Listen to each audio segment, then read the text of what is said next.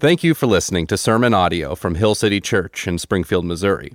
We are a community of believers who exist to glorify God by making disciples who bring gospel restoration to our city and world. For more information about Hill City or to support our ministry, you can find us online at hillcitysgf.org. Acts chapter 5, verse 1 through 11. But a man named Ananias, with his wife Sapphira, sold a piece of property, and with his wife's knowledge, he kept back for himself some of the proceeds and brought only a part of it and laid it at the apostles' feet. But Peter said, Ananias, why has Satan filled your heart to lie to the Holy Spirit and to keep back for yourself part of the proceeds of the land? While it remained unsold, did it not remain your own? And after it was sold, was it not at your disposal? Why is it that you have contrived this deed in your heart? You have not lied to man, but to God. When Ananias heard these words, he fell down and breathed his last, and great fear came upon all who heard of it. The young men rose and wrapped him up and carried him out and buried him. After an interval of about three hours, his wife came in, not knowing what had happened, and Peter said to her, Tell me whether you sold the land for so much. And she said, Yes for so much. But Peter said to her, How is it that you have agreed together to test the Spirit of the Lord? Behold, the feet of those who have buried your husband are at the door, and they will carry you out. Immediately she fell down at his feet and breathed her last. When the young men came in, they found her dead, and they carried her out and buried her beside her husband. And great fear came upon the whole church and upon, upon all who heard of these things. So we're going to take an offering right now. Um, so we're planning we're planning the sermon series for Acts, and I you know I'm dividing this out, and I look, I'm like, this is the week I'm in. What do I have? This one. like, what am I going to do with this? Haven't you heard this story before? Very interesting story, and as we read this, it should bring up all kinds of questions and doubts and concerns and thoughts, and we're going to jump into to this one. Um, because I, I, think there's a lot we can learn here as we get into this. Uh, so on Instagram, there's an account that popped up oh, a few months ago, maybe up to a year ago now. And the account name is called Preachers in Sneakers. Anyone seen this one? You can go on there and look at it. And so, what it is, is this guy that started noticing this trend of kind of the big, I'll use the term celebrity pastors, and the clothes that they would wear and at times very outrageous um, priced clothes. So, for example, like a pair of shoes, it would be $5,000, um, which some of you may be like, well, that's nothing. I'd love to borrow your shoes sometime, all right? Go straight to the pawn shop. jeans that maybe were $700 pair of jeans, you know, a bag from, is it Gucci? Is that the name of it? Yeah, something, whatever. Just very outrageous things. This, this, this guy started this Instagram account where he would take these pictures that you know, were on the internet and put them in there and then list the price of the outfits, which some of the preachers did not appreciate very well. So it's interesting, an account, Preachers and Sneakers, that, that, that kind of shows maybe the outrageous spending of, of people. And, and my goal with that is not to throw stones, because here's the reality I spend more at Bass Pro than those boys do. Okay? But it's interesting if we had an account, Instagram account called Preachers and Their Girlfriends. Preachers and the list of people they've murdered. Like, it wouldn't fly, would it? How interesting, though,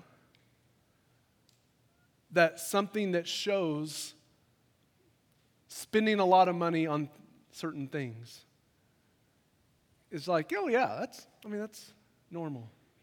One of the things that, that I, I believe is that greed may be the most under talked about sin struggle in the church. Right? It's easy. Again, we have a young congregation, especially married people. It's easy to point fingers on sexuality and some of those things. Um, but greed is something we must continue to talk about. It's interesting. There's a couple here that drops dead because of greed and some of the things related to that. If you read the New Testament, no other person drops dead for something. Like there's some awful, like read 1 Corinthians, there's some awful things that are happening around uh, marriage, just some awful things happening in the church. But someone drops dead, and it revolves around this idea of greed. So, one of the things that Luke is doing, I'm going to back up before we get into that passage in chapter 5 to show you some context. Luke is giving us an account of this early church. I mean, Jesus has died a handful of years ago. This is the first church in Jerusalem. This first movement called Christianity is beginning to spread. And Luke gives us an account of this. And one of the things that as we read Acts over and over and over again, here's what you're going to see. I think two main marks of these New Testament believers, and that is a boldness to share the gospel. Like evangelistic boldness is there all throughout, and then a radical view of their finances. As Luke shows us, what, what's a Holy Spirit filled church? What's a Holy Spirit filled believer look like? You will see these two things keep coming up. So go back, Acts chapter 4, verse 31. He, he gives us just a snapshot again of these early days. And when they had prayed, these disciples, the place in which they were gathered together was shaken, and they were all filled with the Holy Spirit. Okay, now I want you to circle that. They were all filled with the Holy Spirit. And I want to get in your mind, like, what vision do you have in your mind right now? When you hear they were filled with the Holy Spirit, maybe what many of us have in mind is this worship service gathering where everyone's like, whoa, and we're getting all excited. And that's what it looked like for the Holy Spirit to come on. I'm not saying that can't be, but I want you to see what the result of a Holy Spirit coming. And filled with the Holy Spirit and continue to speak the word of God with boldness. One of the marks we will point out all through the book of Acts when the Holy Spirit comes on the believers in power, they preach the gospel. That's what happens. We hear? Yeah, they preach the gospel. One of the things in our culture right now in the American church is this thing called sensationalism, which is this heightening of we've got to have this ultimate experience when we come to worship and the Holy Spirit was there because I got goosebumps. Guys, go to a U2 concert, you'll get the same thing. Now, some of you are like, who's U2? Look it up. You're welcome. You're welcome. When the Holy Spirit comes on the believers, you see boldness to share the gospel being the result. And He keeps going. Verse 32 Now the full number of those who were believed were one heart and soul. No one said that any of the things they belonged to him was his own, but they had everything in common. And with great power, the apostles were giving their testimony to the resurrection of the Lord Jesus, and great grace was upon them all. And there was not a needy person among them. For as many as were owners of lands or houses, they sold them and brought the proceeds of what was sold and laid it at the apostles' feet. And is distributed to each as it had need. One of the marks of this early spirit filled church was evangelistic boldness and a radical view of finances and possessions. The result of the resurrection of Jesus for these early believers was a tighter bond with one another and a looser grasp on their stuff. The mark of the Holy Spirit in these people. And so, and Luke gives us an account. He's like, they, they, they brought them and they sold houses and they sold fields and they sold stuff and they brought it together. And then they used that to take care of needs among them out in the city. Like if you read just history, take out even the Bible, just read world history. It's some of the accounts of the leaders, the government leaders, city leaders, kings from this time period when the early Christians start growing, one of the things the unbelieving world is astonished by is how they like take care of people. How there is like they take care of the poor. Like these early like they hate these Christians, but they can't find anything wrong with them. They're mad at them because they don't want them, but they're doing so much good in the city that they can't live without them. It's one of the marks of these early believers, of this early church. Now, here's the question why? Why would they come and sell their property to give to needy people? This is crazy because Jesus told them to. Luke 12, 33. Jesus to these disciples sell your possessions and give to the needy. Provide for yourself money bags that don't grow old, with a treasure that's in heaven that does not fail for where your treasure is, there your heart will be also. This is crazy. These disciples are doing what Jesus told them to do. I've been wrestling with this passage. I haven't preached in like a month, I think. So I've had a month just continuing to stew on this and wrestle with this, and I keep asking myself, this seems radical, doesn't it? Anyone else like, holy cow, should it be? Is a question that just keeps coming to me. It's like if I'm Daniel and trying to follow Jesus, like should should this mark of my life be this tighter bond to Jesus and one another and to his church and this looser bond to stuff? And that is the work of the Holy Spirit. I can't do that on my own. I like to spend money on me. He keeps going, chapter 4, verse 36. So he's going to set up the story of Ananias and Sapphira. And he's going to give us a different example first. Joseph, who was called by the apostles Barnabas, which you've heard of Barnabas probably, it's the first mention of his name, which means son of encouragement. Barnabas, a Levite, a native of Cyprus. So Luke is always careful to, to cite his sources and make sure you know he's not making things up. Barnabas sold a field that belonged to him and brought the money and laid it at the apostles' feet. Wow. Like real estate's worth money. worth real money. And Barnabas, he sells it. He, he, a piece of property, we don't know how big, we don't know how much, but he sells it and he brings it to the church to be used for the work of God. It's the first mention of Barnabas. We'll see him over and over throughout the, the rest of Acts. Side note, one of the things that I've seen again and again in my days in ministry is that I'd often seen someone, go, let me try that again, seen God call someone to sacrificial generosity, right at the same time, he's calling them to a great work in their life. That those two seem to come side by side. This call into ministry, a call into vision of a calling of what God can do to you may come at the same time, this call of radical obedience with finances. I remember I'm 25, 26, 27, some, somewhere in that age range. I'm a school teacher and a coach. I'm wrestling with, I'm leading our youth ministry at our church, volunteer. I'm wrestling with a call to ministry, to work with college students. And I'm fighting through that. And I remember, like, as I'm as thinking and praying and, and working through things, I just felt this, like, sense that I, I've got to do something that's like hurts. It's sacrificial. And that's the first time I gave, I gave a car away. Emily and I did. We gave a car to someone that needed it. Now, don't have in your mind a Cadillac, because it wasn't. But to a 26 year old, it stung. It hurt. As I look back, I see that. I can, I can take myself back. I can remember running. I was running a lot in those days and just wrestling through this as a big mark in my life for God then to call me into ministry for His service. Often seen, God calls someone to extreme generosity, sacrificial generosity, as He calls them to a gospel impact. Christians, never assume that God would not invite you into a radical step of obedience at any point in your life.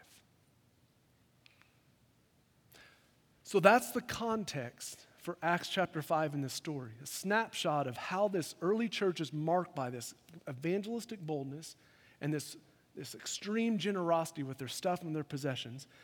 A story of this guy named Barnabas that sold it all, Uh, or not sold, sold a piece of property and gave it to the church to be used. Then, right into this story of Ananias and Sapphira. Verse 1, chapter 5.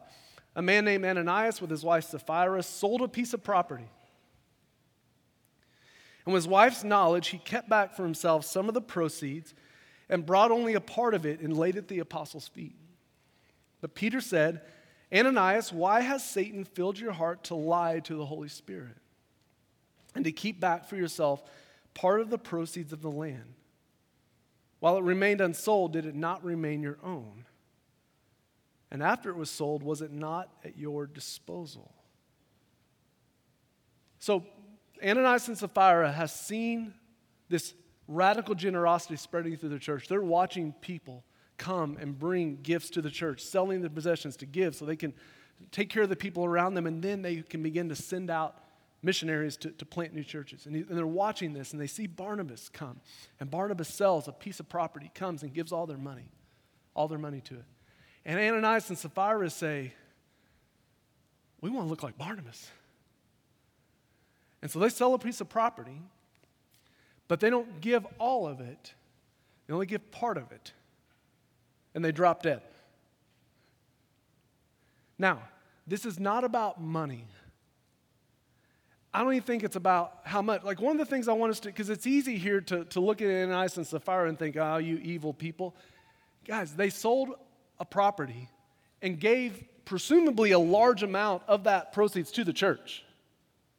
Right? Another thing we look at here, when they do this, Peter says to them, Why have you lied to the Holy Spirit? Again, when you first read this, you may think, Oh, these are like unbelievers that have infiltrated the church. No, they're Christians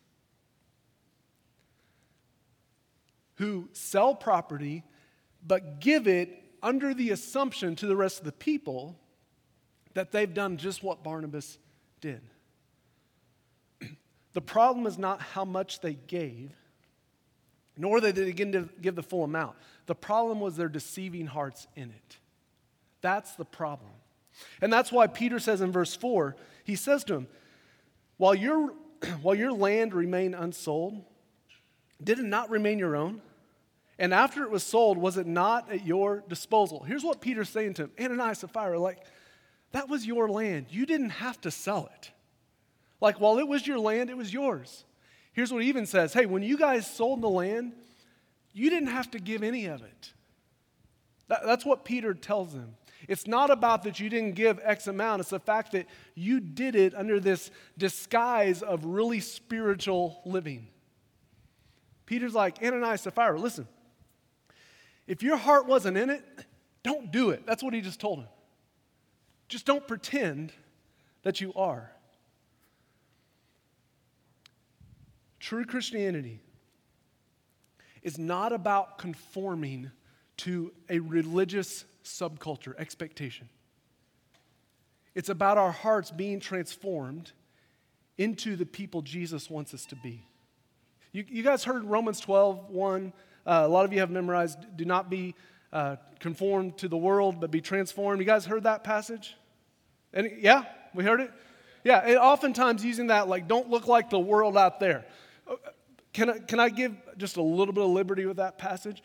Don't be conformed to church subculture, but be transformed by Jesus.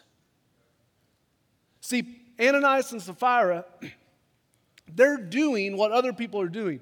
They're doing what appears to be a really holy, godly thing, but the reality is there's no transformation happening. They would have been better to say to this Peter, I know Barnabas sold, sold land.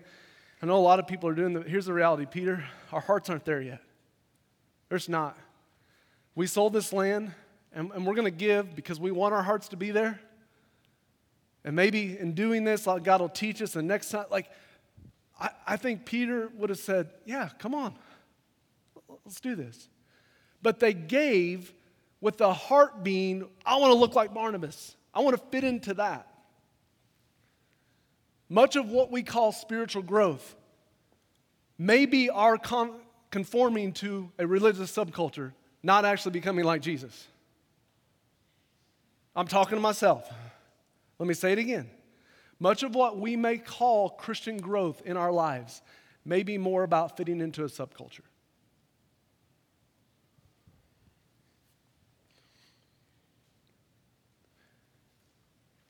And I think that's what's happening here with Ananias and Sapphira and why God chooses to judge them on the spot.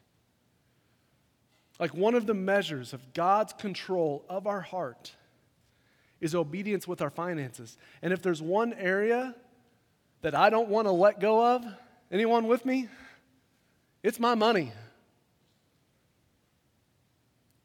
And the mark of my growth is not even how much I give, but the heart in which I give what I give.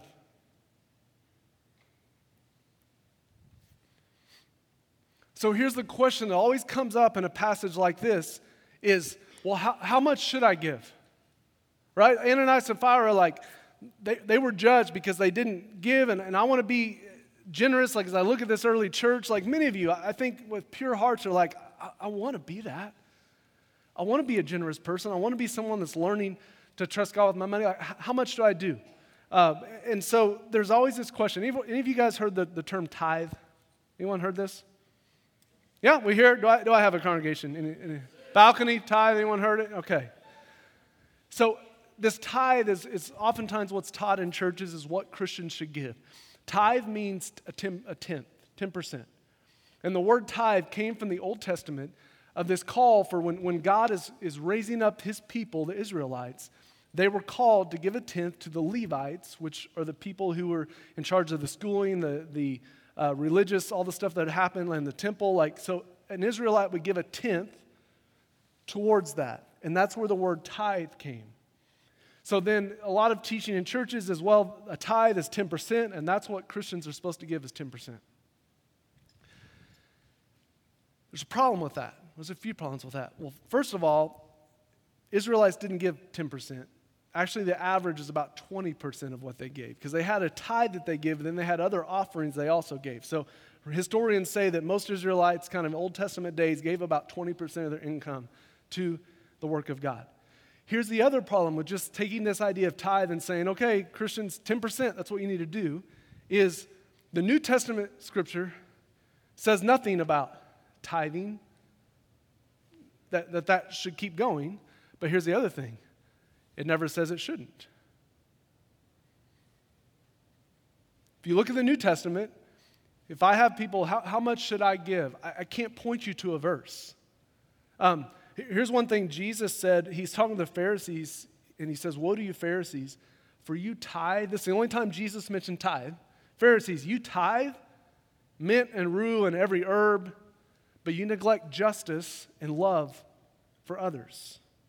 Here's what he then tells them These things, the tithe, you ought to have done without neglecting the others. So Jesus doesn't say, hey, Pharisees, you tithe because that's what you guys are doing, but you don't have to do that anymore. No, he's like, you should do that, but let's love people and not be so mean while you're doing it. If I want to point you as a believer to what you should give, what I should give, here's the call, I think, in the New Testament. New Testament. Radical, faithful generosity. Well, Hood, how much is that? I don't know. For some of you, 3% is sacrificial generosity. For some of you, 1%. For some of us, 15% doesn't even make us sweat. A guy I know um, tithes 90%. He lives on 10% of his income. My job as a pastor is not to tell you how much you're supposed to give. But one of the things I think Jesus does here and the Spirit does is present to us this call of what does it look like to give sacrificially and generously. Because that's the New Testament model. Like, here's what the disciples didn't say Man, Jesus has risen, he's commissioned us to go share the gospel. Man, I'm so glad that tithe thing is done. Now we get to keep all of our money. They didn't. Like the resurrection fueled in them this desire to keep giving and keep sharing and keep spreading the gospel. Evangelistic boldness and a radical view of finances. So I can't tell you how much you should give. Not going to. Um, whether you give 1% or 50%, one of, the, one of the things the Bible teaches is this idea of giving our first fruits to God. And for a young congregation, I want us to make sure we understand this. So, this idea of first fruits, if you think most of the Bible is written in the agricultural society, so that means if I harvest a field of wheat, my first fruits that I'm supposed to give as an offering to God were literally the first ones that came into the barn. With this idea that if I give my first of my wheat, I'm trusting that God's going to bring the supply of the rest.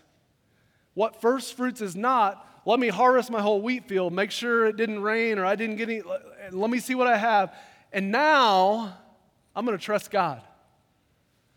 That's not, that's not first fruits.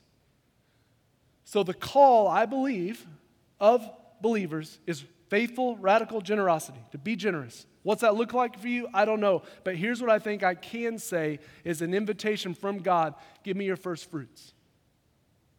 Here's what that means very practically. Whatever your income is, and you're lining out your expenses for the month, Here's what first, first fruits are God, I believe you've called me to give this, and I'm going to give it on day one of the month. And then, God, I'm going to adjust how I live the rest of that month based on what I have left. Not, God, I'm going to live the way I want to live all month, and then the last day, I'm going to give you what's left over. Do we see something wrong with that? We sang this song earlier. When I taste your goodness, I shall not want. When I taste your goodness, I shall not want. Here's the heart behind that song that we sing Jesus, if you are who you say you are, and you are the source of all joy, I need nothing else. The only way you will learn that is to step into I'm going to trust you, I'm going to say no to self, and God, I'm going to see is that all I need? There's a cool invitation in that song. But a lot of us, what we do is we say, well, I'm going to do my thing, and then God, I'm just going to give you something in the end, and we're never learning ultimately that, that Jesus is what we need. That the source of joy is Him, not more stuff.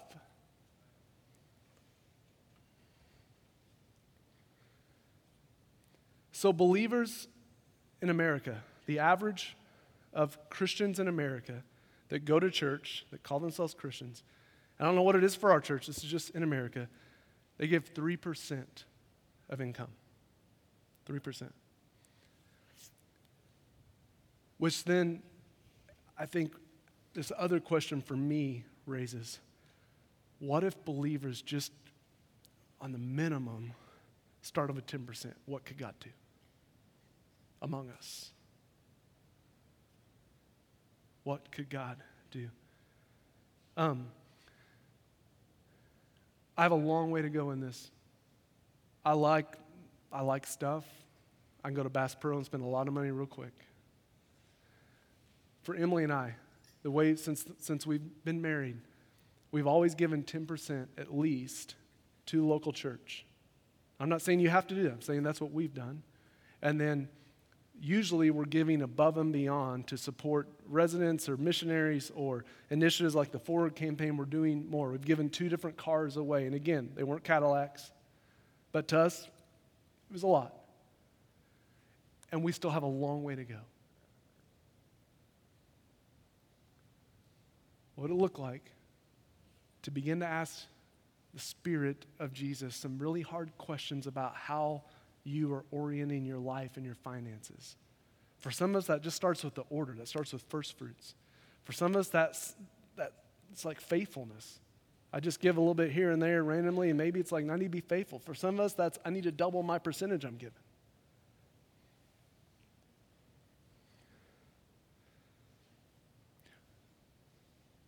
One of the things we got to be careful about, though, here, here's, a, here's a phrase that comes in as we talk about giving a lot, is we say, well, I'm going to be generous with my possessions. Which, on one hand, you should be. Like when Emily and I chose our house, we chose our specific house because it has this big open floor plan, because we have people over all the time. Lots of people over all the time. So I, I want to be generous with things in my house. But we have to be careful about, well, I'm generous with my possessions. And, and here's why. To use that as a reason to, I need to buy a bigger boat. Because if I had a bigger boat, I can invite more non Christians onto my boat and I can share the gospel. Come on, don't tell me you haven't been there. Huh? If, if I had a big, if I had a truck, then I could help people move. Well, the reality is I don't want to help anyone move. It would just be for me. Here, here's mine. I've done this before. If I had that new Telecaster guitar, I could lead worship and God's people would be encouraged to sing. We can play that. Can I tell you, that's the game Ananias and Sapphira were playing. They were used, like they gave a chunk of money, but they were justifying everything and using that to fit in, and that's what God calls them on. Verse 4, Peter says, Why have you contrived this deed in your hearts? Like there's four, they, they thought about this. You've not lied to man, but to God. When Ananias heard these words, he fell down and breathed, breathed his last, and great fear came upon all who heard it. So Ananias, boom, he's dead. They carry him out. A few hours later, his wife comes in, same conversation. She denies it. No, we gave all the money. Boom, falls dead. What do we do with this? What do we do with this? Again, this is not about not giving enough money. This is about of a heart that craves recognition and praise and a heart that was deceitful. Like, people read this like, Hood, why would they drop dead? I don't know. I don't know why God chose them. Like, there are hypocrites all over the Bible, there are hypocrites all over this room and on stage. Why doesn't God judge? I, I don't know. I don't know. But here's the reality whether God judged them then or later, the reality of judgment is it's true. And we have, we have to know this. Like, immediate judgment is not the norm. It's not how God usually works. Like, you don't have to fear. I don't think, don't quote me on this, I don't think you have to fear if you walk by the offering box on your way out and don't put anything there, God's going to kill you. I don't think that will happen. Last hour, I was talking and this rug slipped out and I about killed myself on stage, which would have been a very ironic thing to happen today. I don't think you have to fear that. But here's what we have to know is sometimes God's judgment is instantaneous. But even if it's not, there is a reality of God's judgment. Like throughout the Bible, you'll see God's judgment come instantaneously on people it's usually tied to big acts of God, the Exodus. When God destroys Sodom and Gomorrah, and this chick looks back and she turns to death, like it's usually around this big activity that God is doing, which here is this establishment of the church. But here's what we do need to know as people is there is a reality of judgment. That yes, God is a loving God, that God is also a just God. He's a just God who judges sin. And these two aspects of God, they, they don't can't, it's not like, well, God's got to be either loving or just. No, he's both. He's both. That part of his love is his justice. And so here's the reality. And again, you've got, if you've been here before, you, you know my heart in this. If you're new, my goal right now is not to scare the hell out of you, literally get you to say some prayers so I don't go to hell. But the Bible's very clear there's a judgment coming. And there's two judgments for believers. So the first judgment is this is to appear before God and a judgment of are you marked by the blood of the like like have you trusted Jesus as your savior? That's the first judgment. Those whom have trusted in Christ, it is eternity with God. Those who rejected Christ will bow their knee, confess that Jesus is Lord, and then be separated from God for an eternity. That's what the Bible teaches. If you, if you don't like that message, it's not about me, it's about the Bible. Take up your issues with the Bible, not me. Just one, ju- just one judgment for believers and non believers. Now, for those who are in Christ, covered by the blood of Jesus, welcome into eternity with God, there's a second judgment coming. Now, a lot of you don't know this. There's a second judgment, okay? By the way, this first judgment is not like how good you were versus how bad you are. How many old ladies you watch across the street? Like that's it's like, do you know Jesus? Here's the second judgment. Actually, the Bible gives us a metaphor for this. Is that we as believers will appear before Jesus to give an account of our lives. And I don't think, at least in Scripture, we don't see this, okay, on February 13th, I did this, not like that. But here's the image that that Paul gives us of our lives being summed up by this big old pile of stuff sticks and stones and uh, metals and all this. And, and the, the image is that, like, Jesus will light the pile, my, my life, and everything that's not worth much will just burn up. And what's left, like that withstood the fire, is like the good fruits of my life. And that's the second judgment, as this offering to Jesus to say, once it's all burned up, here's my offering to you, Jesus. It's called the judgment seat of the Lamb, it's for believers. So here's the reality for Ananias and Sapphira whether judgment came to them on the spot or later, the reality is it's coming. Now, what does that do with the people? It's the last sentence in chapter 5, and we'll end with this. And great fear came upon all who heard it. That, that was the result of this happening. Now, when we see this word fear, I don't want you to think like everyone walked into church the next Sunday like, oh my gosh, God's to like kill me too. That's not the type of fear. Let me say it like this. Uh, anyone been in the Grand Canyon? I, I haven't yet. I want to be there one day. When you stand on the edge of the Grand Canyon, is there a fear there? Should be, right? But what I don't think what is good is you walk up to the Grand Canyon, like, oh my gosh, there's a Grand Canyon, I got to run away. That, that's not the type of fear.